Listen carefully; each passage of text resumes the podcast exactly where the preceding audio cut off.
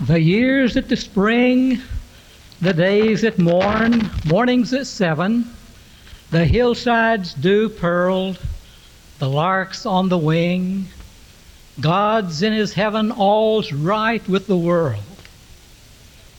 I left out the line about the snail on the thorn. I don't like snails or thorns.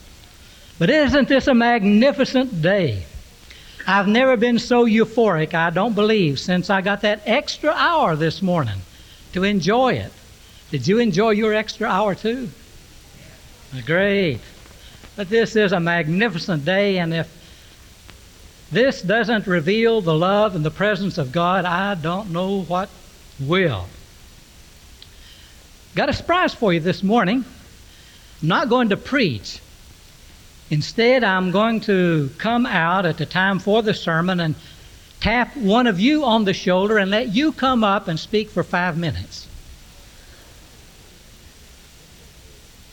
April Fool. Now you can relax and get on with the rest. Isn't that exhilarating? You can just hear the clip clopping of the donkey and sense the waving of the palm branches. That's an exciting new expression of the joy of Palm Sunday. Thank you so much. We have been on a journey.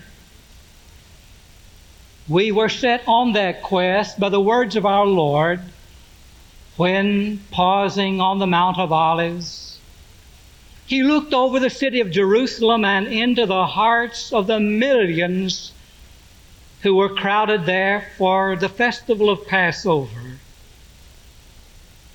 They were there for a religious celebration, but he looked deeply into their hearts, and his eyes filled with tears.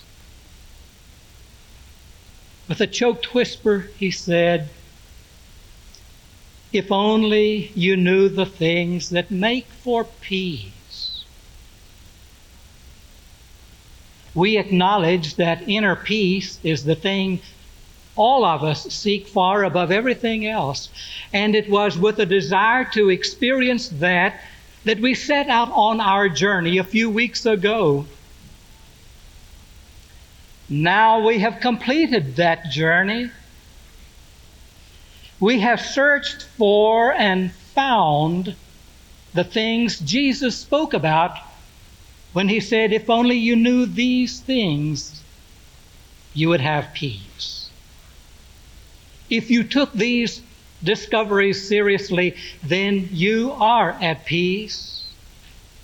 You do have that inner peace. What now? There is more. When Jesus was standing on the hillside speaking to the multitudes that had come about,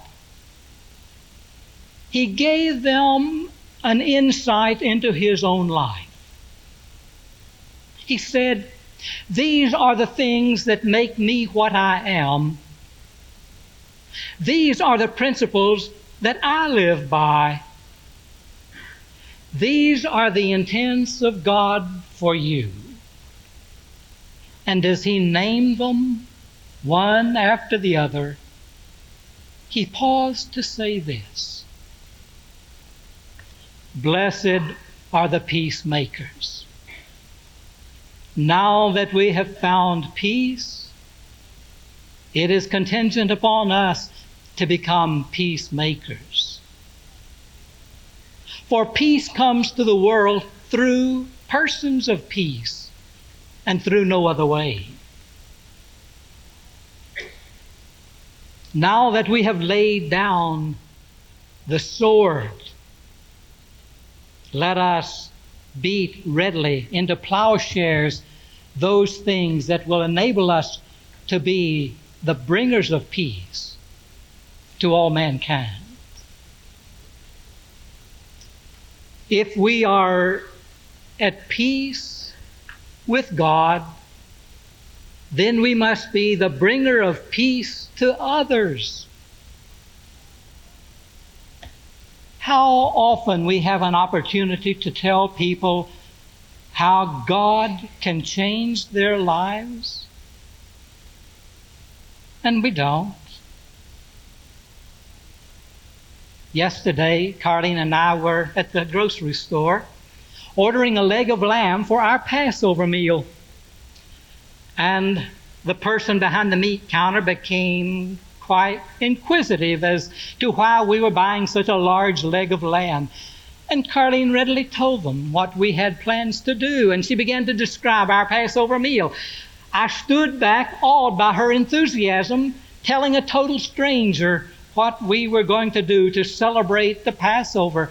And she leaned over and she said, Could I come? And Carlene said, Please do. And here's where the church is. Why can't we share beautiful things with other people that would enable them to know the love of God the way that we do? I remember reading in Guidepost magazine a long time ago about a porter at track 13 at Grand Central Station in New York. I was reminded of that story a few days ago when I saw a picture of Grand Central Station in New York. It was empty. That magnificent building that once crowded with teeming thousands, moving from one part of the nation to the other, from one part of the world to another crowding about on their way to different places. And now it was an empty cavern.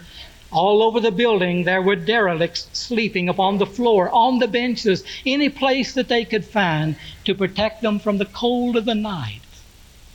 The building was dead. It was once so full of life, and it was then that I first heard the story about the red cap at track 13. He was a porter he was there to carry the bags of people to the trains and bring them to the right places for their journey. But everyone recognized him by the smile and the cheery greeting that he gave to everyone. Most everyone wanted him to carry their bags because he gave them a lift just because of the radiance of the person that he was. And he always managed to share something with them from the trip to where he picked up their bags to where he left them at the car. Now their baggage was lighter and their hearts were fuller. But it wasn't quite by accident that there was such a person there.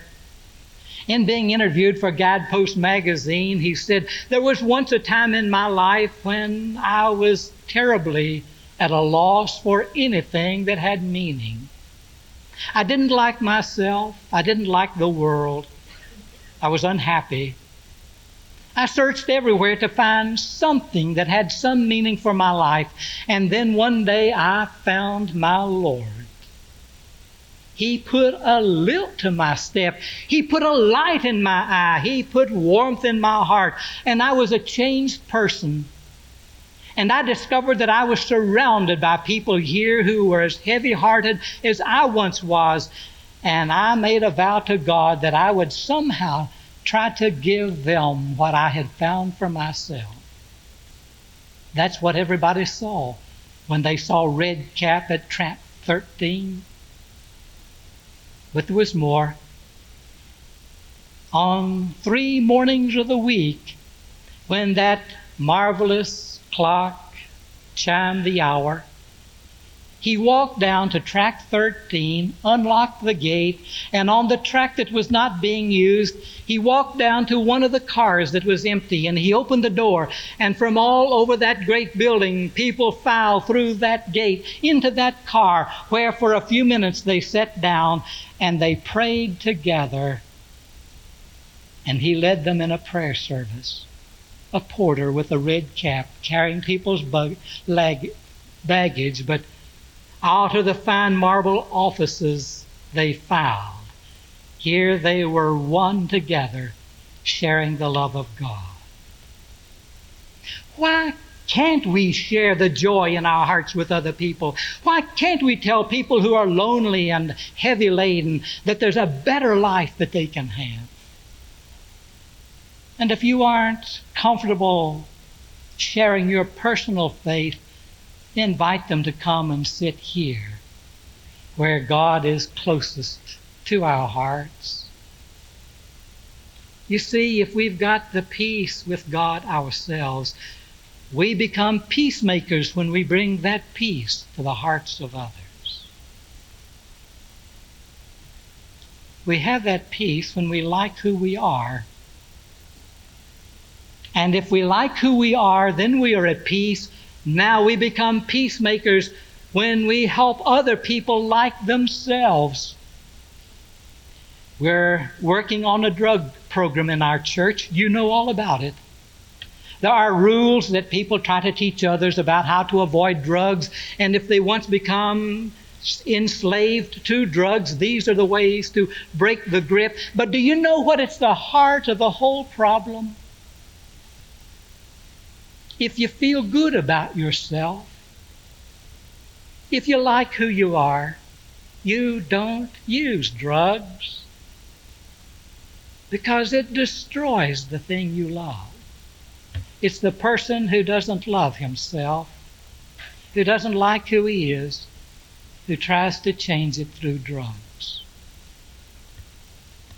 You can make someone feel better about himself. Dewey Strange does. He finds something good in everybody. He tells them. Don't you feel a lot better when you met Dewey? Don't you wish you met a hundred Deweys every day that would say something to give your spirits a lift? But you know what is so much easier to do is to dampen the spirits of others by pointing out the snails on the thorns instead of the dewdrops on the blades of grass and the lark on the wing. You're at peace if you like who you are, and you're a peacemaker if you help others like who they are. And there are swords still raised swords of prejudice, swords of hatred, swords of resentment, swords of unforgiveness. We must somehow take hold of those swords and with God's help beat them into plowshares so that the wars can cease. No one spoke more eloquently about being a peacemaker than the one who more nearly approximated the life of our Lord than any person who ever lived. That beautiful saint of the Middle Ages, Francis of Assisi. listened to the prayer that he prayed.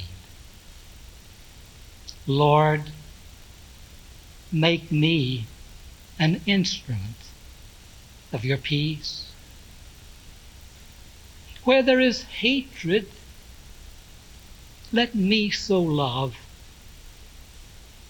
Where there is injury, let me bring pardon where there is doubt, let me be the bringer of faith. And where there is despair, let me bring hope. Where there is sadness, let me bring joy. And where there is darkness, let me bring light. O Divine Master, Grant that I may not so desire to be consoled as to console.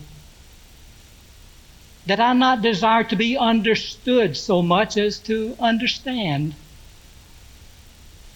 That I might not desire so much to be loved as to love. For it is in giving that we receive, that it is in pardoning that we are pardoned that it is in dying that we receive eternal life. Amen.